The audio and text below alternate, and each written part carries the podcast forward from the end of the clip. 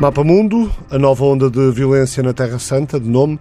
Chovem tiros, rockets e bombas em Gaza e Jerusalém, mais de 2 dezenas de mortos, centenas de feridos. São nossas convidadas a jornalista Lumena Raposo e a investigadora do IPRI, Ana Santos Pinto.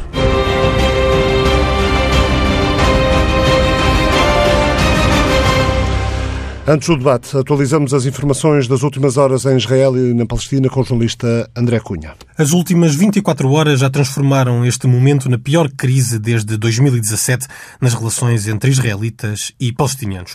O rastilho, mais um, explodiu depois de vários dias de crescentes confrontos entre a polícia israelita e manifestantes palestinianos na Esplanada das Mesquitas, em Jerusalém. Em pleno Ramadão, centenas de cidadãos árabes da Cidade Velha têm protestado contra mais uma guia de marcha imposta a famílias palestinianas de Sheikh Jarrah, um bairro de Jerusalém Oriental, zona ocupada e anexada por Israel em 1967.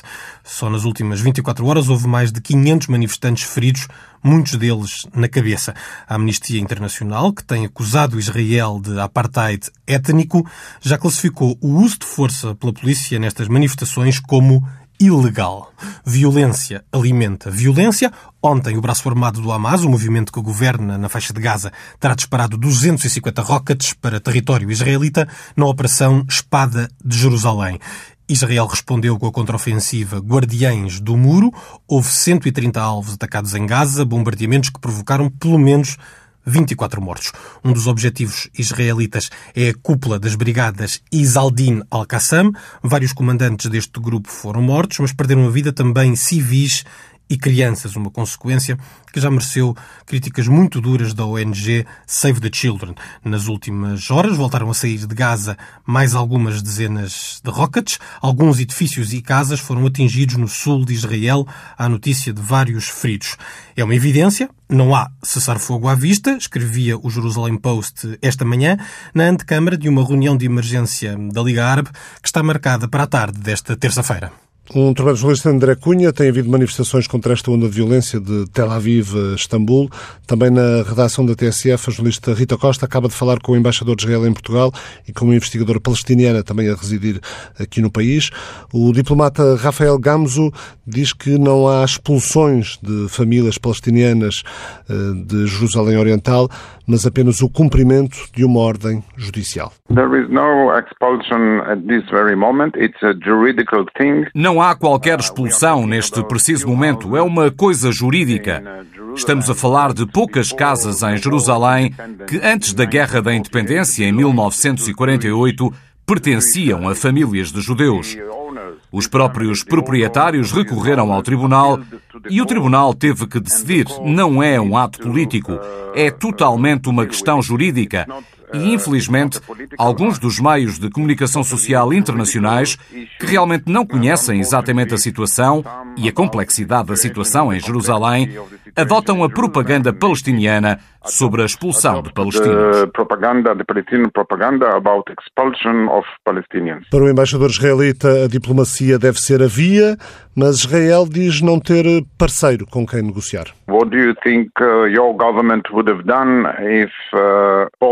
O que é que pensa que o seu governo faria se Portugal fosse atingido? Se um alvo civil tivesse sido atacado por organizações terroristas islamitas com centenas de rockets em poucas horas? Entre as 5 da manhã e agora, temos à volta de 300 rockets contra civis israelitas. Há poucos minutos, na cidade de Ashkelon, uma escola foi atingida. Por sorte, as crianças não estavam lá, por estarmos a tentar salvar os nossos civis. Mas pode imaginar o que teria acontecido se as crianças estivessem na escola que há poucos minutos foi atingida pelo ataque do Hamas. Atacar de volta? Tem alguma outra opção? Quando está a ser atacado por organizações terroristas com uma agenda de fanatismo religioso e com a clara declaração de que Israel não tem o direito de existir? Shadi Adi, investigadora palestiniana que vive em Portugal, sublinha que está a acontecer em Jerusalém não é novo, é resultado de uma limpeza étnica que já começou há muitos anos e que naturalmente conta, diz, com a oposição e reação dos palestinianos numa luta desigual. Tanto o despejo como uma limpeza étnica que está a continuar, como uma lei de apartheid que permite colocar colonos em casa de palestinianos, acompanhado por manifestações de colonos que cantam cantos provocadores como Mortos aos Árabes. É natural que acontece tudo isso e é natural que os palestinianos saiam à rua. E eu queria também salientar que todos os palestinianos que estão na rua são grupos não organizados.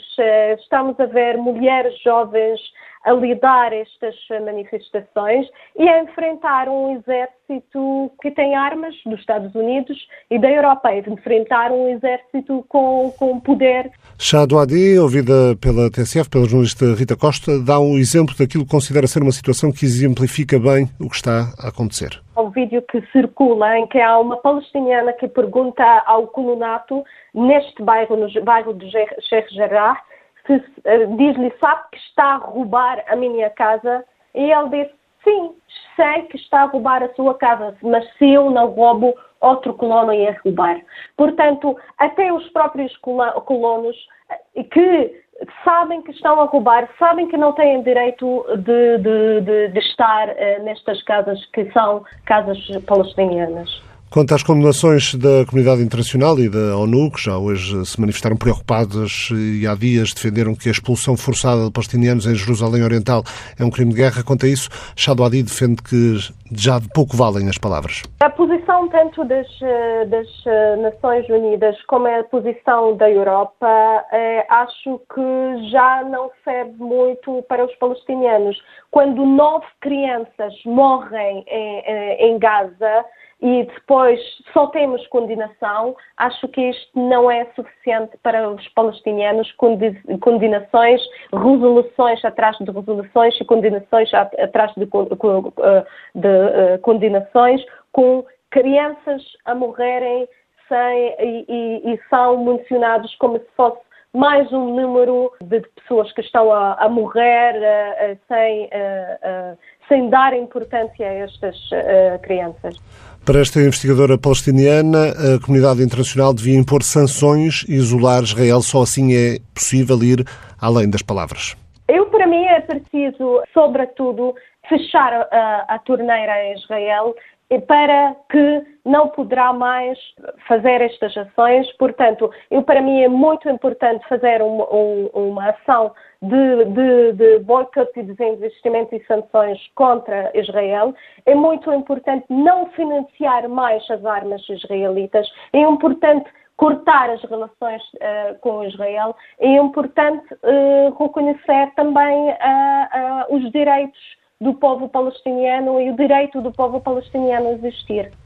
Shadi Adi, investigadora palestiniana, vive em Portugal, foi ouvida pela jornalista Rita Costa. O alto representante da União Europeia para os Negócios Estrangeiros, Josep Borrell, pede o fim imediato da violência em Jerusalém, considera que os ataques contra civis são inaceitáveis.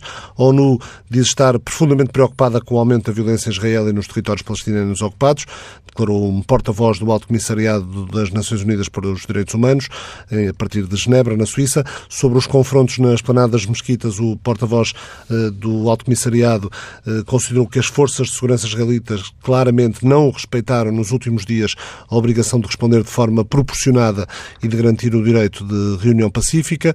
Sublinhou igualmente que os disparos de rockets a partir da faixa de Gaza contra Israel estão estritamente proibidos pelas leis humanitárias internacionais e devem parar imediatamente. As autoridades do Hamas, o movimento islamita no poder em Gaza, deram conta de 22 mortos, incluindo 9 crianças, em resultado dos ataques israelitas como represália à chuva de rockets disparados a partir do enclave palestiniano. Além destes mais de 2 dezenas de mortos, também mais de 100 de feridos. O exército israelita indicou ter matado 15 membros do Hamas e da Jihad Islâmica, um outro grupo armado palestiniano, tendo atingido 130 alvos militares, na maioria do movimento Hamas, que controla a faixa de Gaza. Os militantes do Hamas em Gaza dispararam mais de 200 rockets contra Israel, feriram 6 civis israelitas num ataque direto a um prédio de apartamentos. Os confrontos diários na Esplanada Esplanada das Mesquitas, que os judeus chamam Monte do Templo, na Cidade Velha, em Jerusalém Oriental, opondo palestinianos à polícia israelita, causaram desde sexta-feira centenas de feridos. Hoje há uma reunião, esta tarde há uma reunião da Liga Árabe. Esta nova onda de violência em Israel e Palestina também já levou o Conselho de Segurança da ONU a fazer uma reunião urgente sobre os distúrbios em Jerusalém, com os líderes mundiais a exigir a redução das tensões. Os Estados Unidos consideram inaceitável o fogo de rockets a partir de Gaza. Os Estados Unidos não disseram o mesmo sobre os raids aéreos, falam no direito de Israel de se defender e pedem medidas, passos concretos para promover a calma em Jerusalém. A investigadora Ana Santos Pinto é do Instituto Português de Relações Internacionais e, portanto, no contexto deste programa, parceria da TSF com o IPRI está em casa, estaria de qualquer forma em casa. A Lumena Raposo foi durante muitos anos jornalista do Diário Notícias e, portanto, deste grupo, desta casa, Global Média. Fala-nos agora a partir dos Açores. Começo por ti, Lumena, como é que avalias o que tem estado a acontecer em Jerusalém e na faixa de Gaza? Portanto, esta crise era uma crise mais que anunciada, por variadíssimas razões. Primeiro, porque nós temos um governo israelita que ainda não está formado. O primeiro-ministro israelita, Benjamin Netanyahu, está com sérios problemas jurídicos. E, portanto, cá temos o cadinho habitual. Isto parece que é sazonal. E, de facto, o que eu vejo aqui à distância, embora conhecendo bem o terreno, como tu sabes, Ricardo, é precisamente a repetição. Juntam-se uma série de situações que levam à explosão de uma situação já em si insuportável. Por um lado, há os palestinianos que são expulsos de Jerusalém Oriental, que são expulsos das suas residências, para que, entretanto, passam para as mãos de colonos.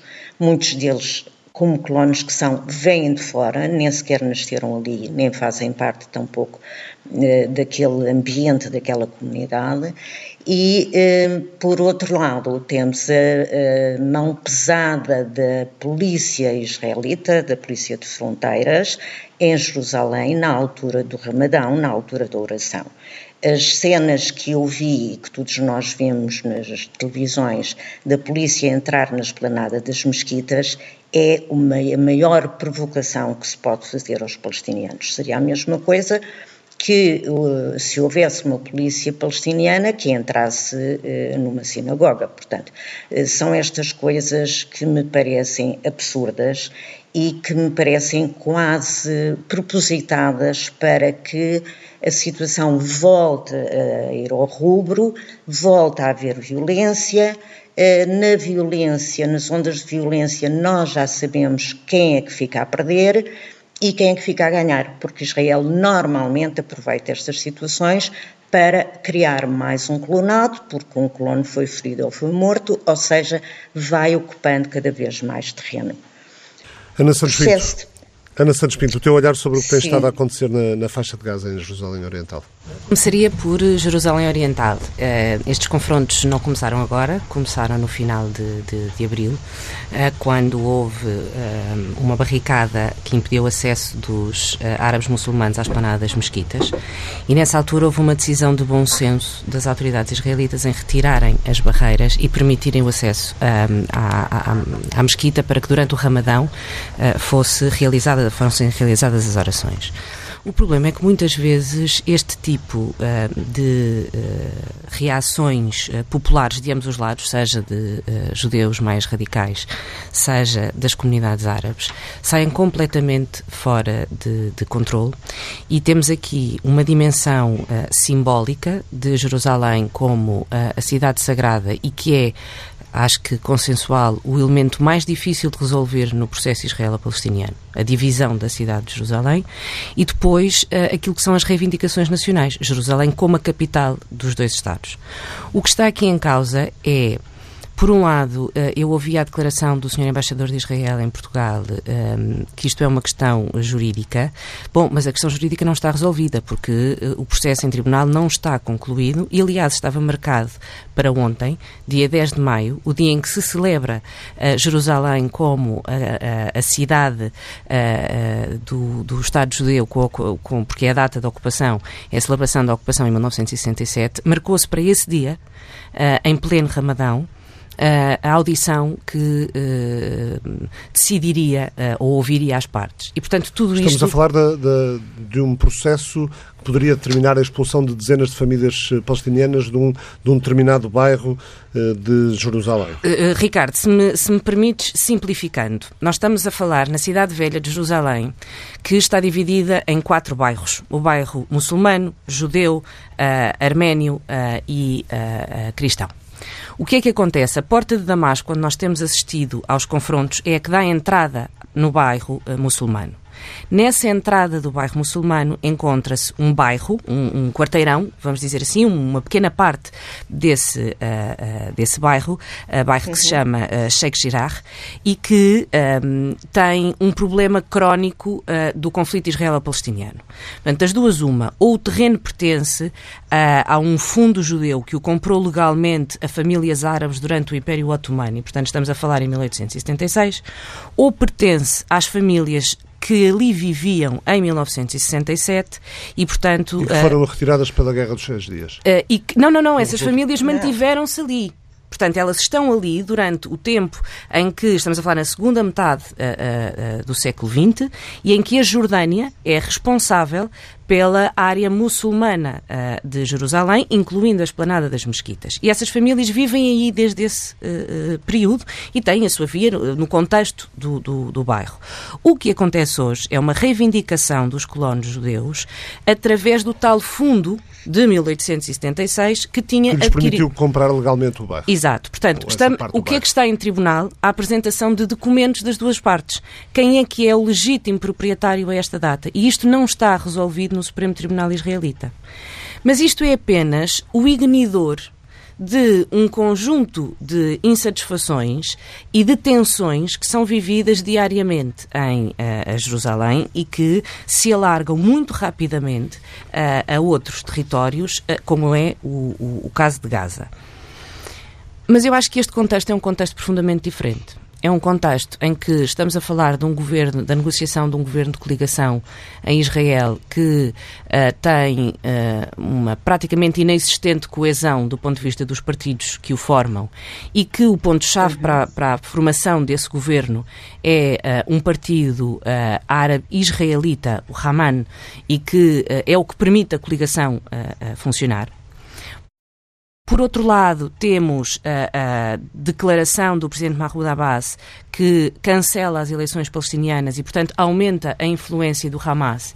E o Hamas o que quer é surgir como o defensor da comunidade árabe em Jerusalém.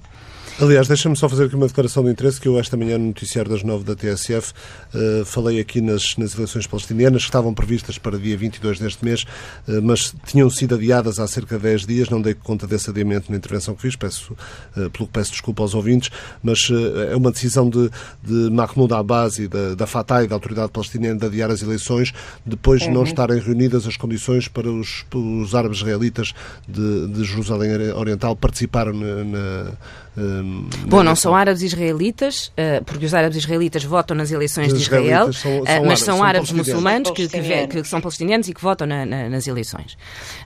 Bom, mas as eleições palestinianas estão adiadas desde 5, 6, 7, 8, 9, desde 2009 até agora, não é?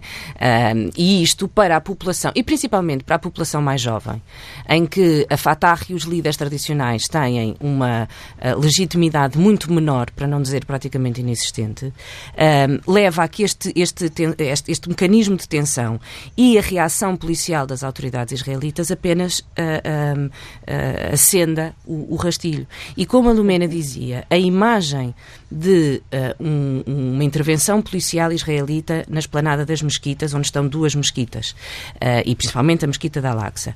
E depois, o terceiro local mais sagrado do povo muçulmano, a Meca e Medina. E sim, para além disso, da própria mesquita. Exato. Aí as imagens são confusas, mas há uma intervenção naquela área sagrada. Exatamente. Mas mais do que isso, um incêndio que há numa árvore em frente à Esplanada das Mesquitas. E para as pessoas terem noção, o fim da Esplanada das Mesquitas é o Muro das Lamentações, onde estava o templo de Herodes e o lugar sagrado para os judeus. E depois temos esta imagem de fogo de um incêndio, que é pequeno e que é depois controlado, mas cá em baixo a celebração do Dia da Jerusalém com danças de judeus nacionalistas religiosos. Isto é uma imagem fortíssima, não é para os palestinianos apenas, é uma imagem fortíssima para a comunidade muçulmana no seu conjunto. No mundo. No mundo.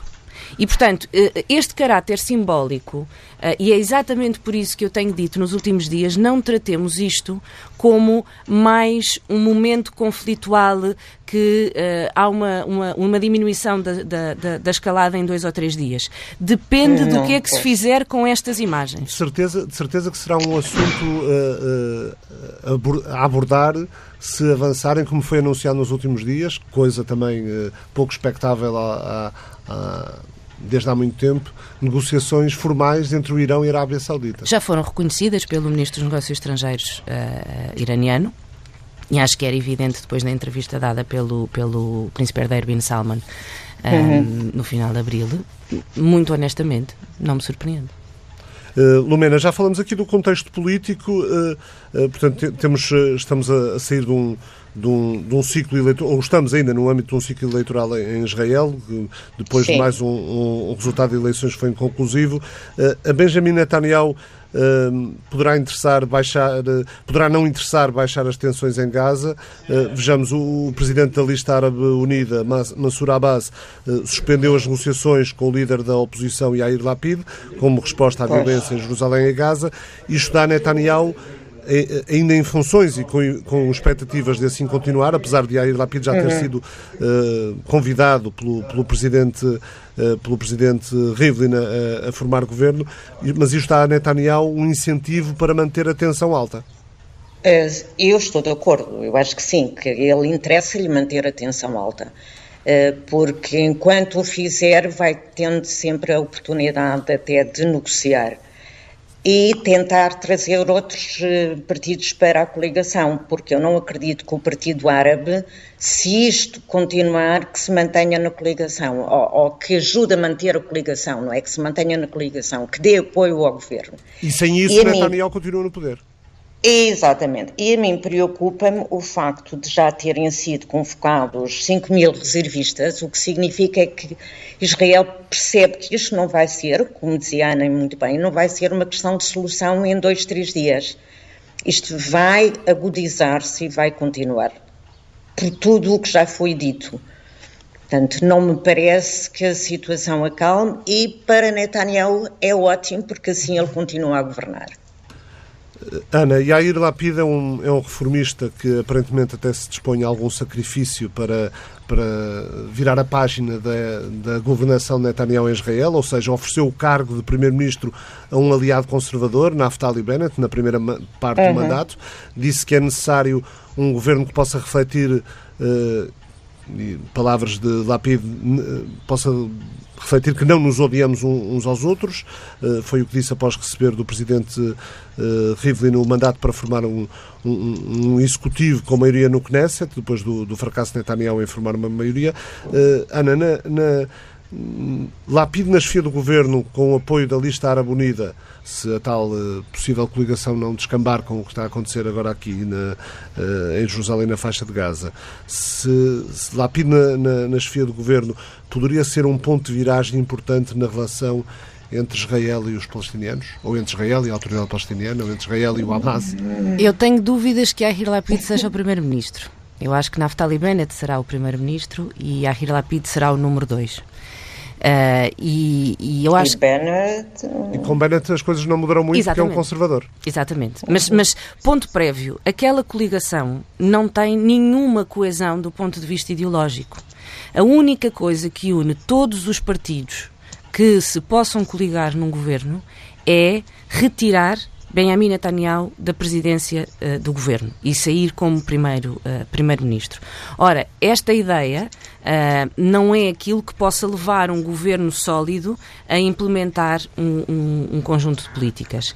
E, mais uma vez, Mansour Abbas, que é o líder deste partido árabe-israelita que pode fazer a diferença nesta coligação, tem aqui um papel fundamental, porque ou usa este mecanismo de negociação e, volto a referir, Mansour Abbas é um árabe israelita, portanto, está vinculado ao sistema político de Israel e tem granjeado apoio nos árabes israelitas e até a possibilidade de árabes israelitas fazerem parte de uma coligação de governo, uma coisa que nunca tinha sido falada na história desse sistema político.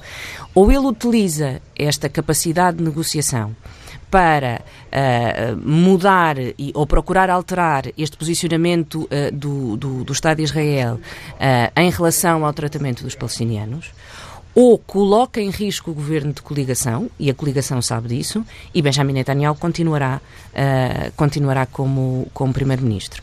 Mas eu acho que este é um momento tão crítico aqui no sentido em que estamos numa espécie de encruzilhada em que várias coisas contribuem e podem fazer a diferença no curso da situação.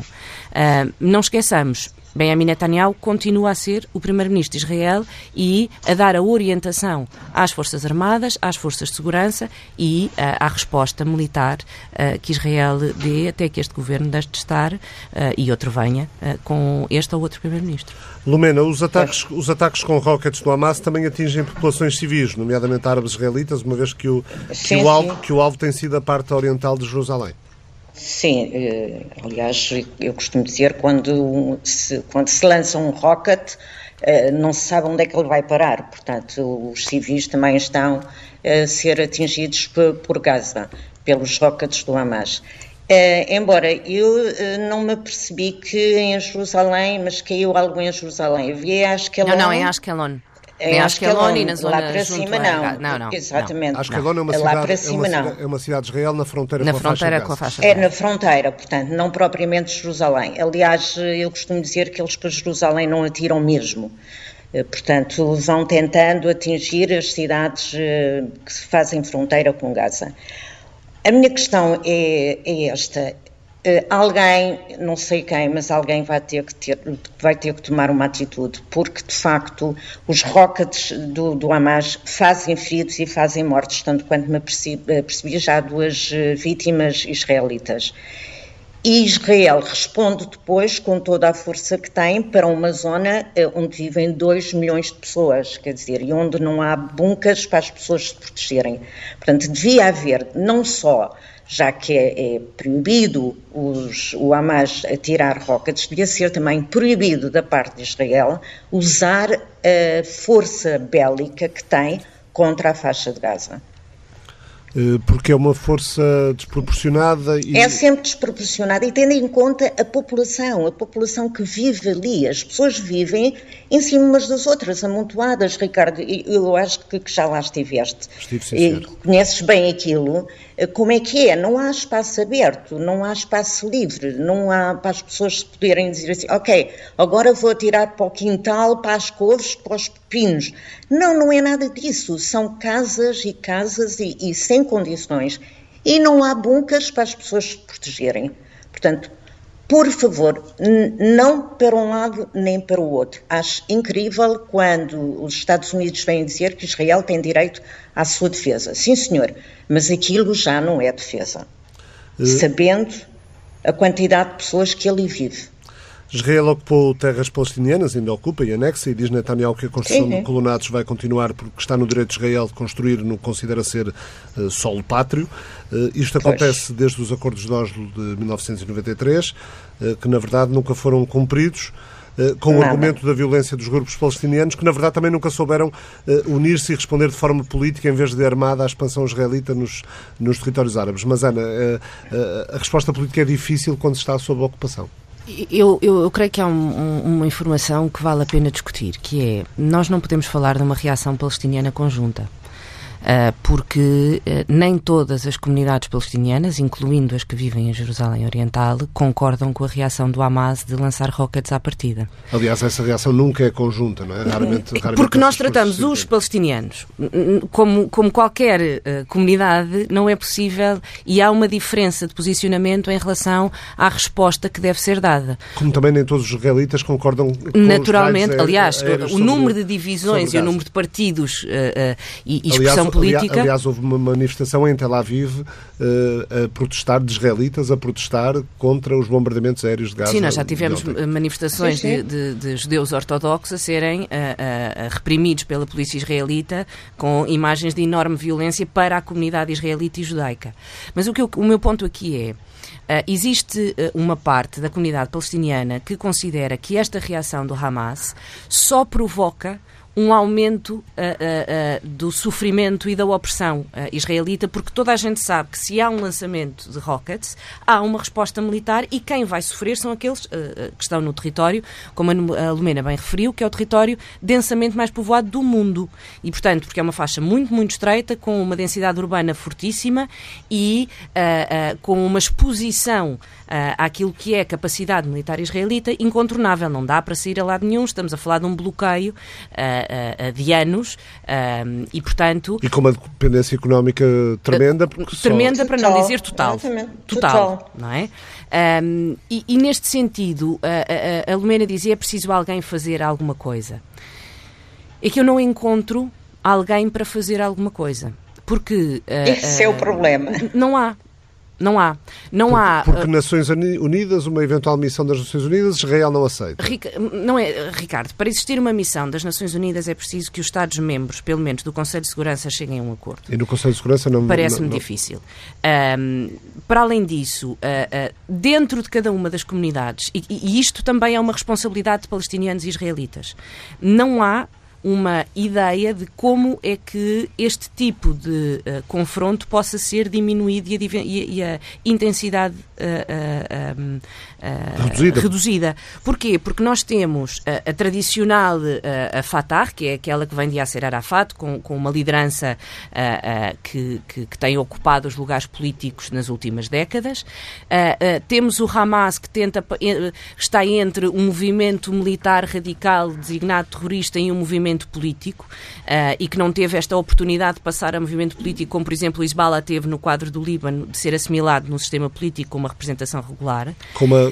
Eventualmente com uma semelhança entre os dois movimentos, é que tanto como o Hezbollah no Líbano, o Hamas na faixa de Gaza tem um papel social muito importante, porque tem um papel social praticamente exclusivo. Tem as escolas, tem a proteção social, tem... Para além da Jihad Islâmica, é o único que tem esse papel social, o que leva a um sentimento de lealdade da população para com aqueles que proporcionam esses serviços. Ao passo que a Fatah de Arafat sempre foi visto como o partido que se deixava enredar na corrupção dos palestinianos que enriqueceram, etc. E há uma divisão, mais do que uma divisão, há uma diferença gritante entre as condições socioeconómicas nos territórios da Cisjordânia. Quem olhar para Ramala tem uma vida económica e uma vida social relativamente fluida. Aliás, quando lá estive, vi uma casa de um presumivelmente alguém importante na construída em mármore, com antenas parabólicas. Uma réplica da Casa Branca. Exatamente. E Gaza tem outro contexto completamente diferente. E, portanto, há uma divisão muito grande na comunidade palestiniana. E não há internamente uma liderança que surja como este é o substituto, é aquele que tem um projeto para esta comunidade no seu conjunto. Em Israel, isso neste momento também não é prioridade, porque os israelitas estão preocupados com uma gravíssima crise económica, com problemas de habitação, aqui no acesso à habitação, dos jovens terem uma perspectiva de qualidade de vida, etc. Externamente, os Estados Unidos querem sair desta lógica do Médio Oriente enquanto fonte de problemas. E têm dois aliados, Israel e a Arábia Saudita, cada um do seu lado desta causa, em lados diferentes, obviamente. E é provável que haja agora, depois da mudança da administração na Casa Branca, uma mudança considerável de discurso e de posicionamento face ao problema. Eu não sei se há... Não sei se há uma mudança de discurso, muito, muito honestamente.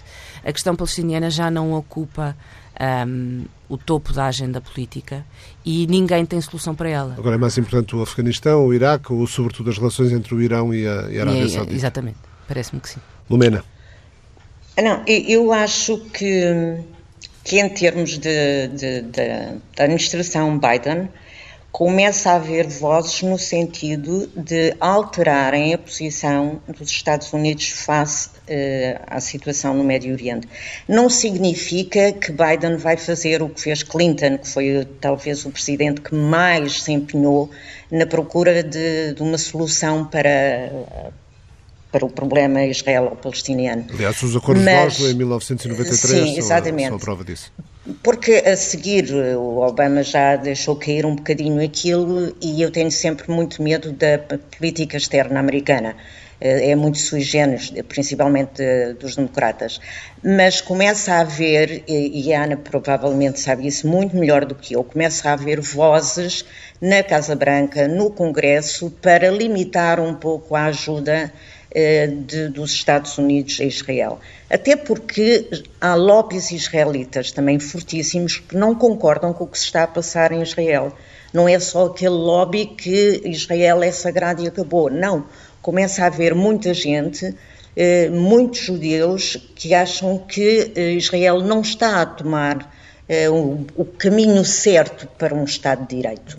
Portanto, não está a agir como deve ser. O chefe da política externa da União Europeia, Josep Borrell, disse que a decisão de adiar as eleições palestinianas é profundamente decepcionante, encorajou todos os atores a retomar esforços para dar continuidade às negociações entre as fações palestinianas, que deveria ser marcada uma nova data sem demora, reiterou o apelo a Israel para facilitar a realização de tais eleições em todo o território palestiniano, incluindo em Jerusalém Oriental. A União Europeia, na vossa opinião, pode fazer algo mais que isto? Não. Não.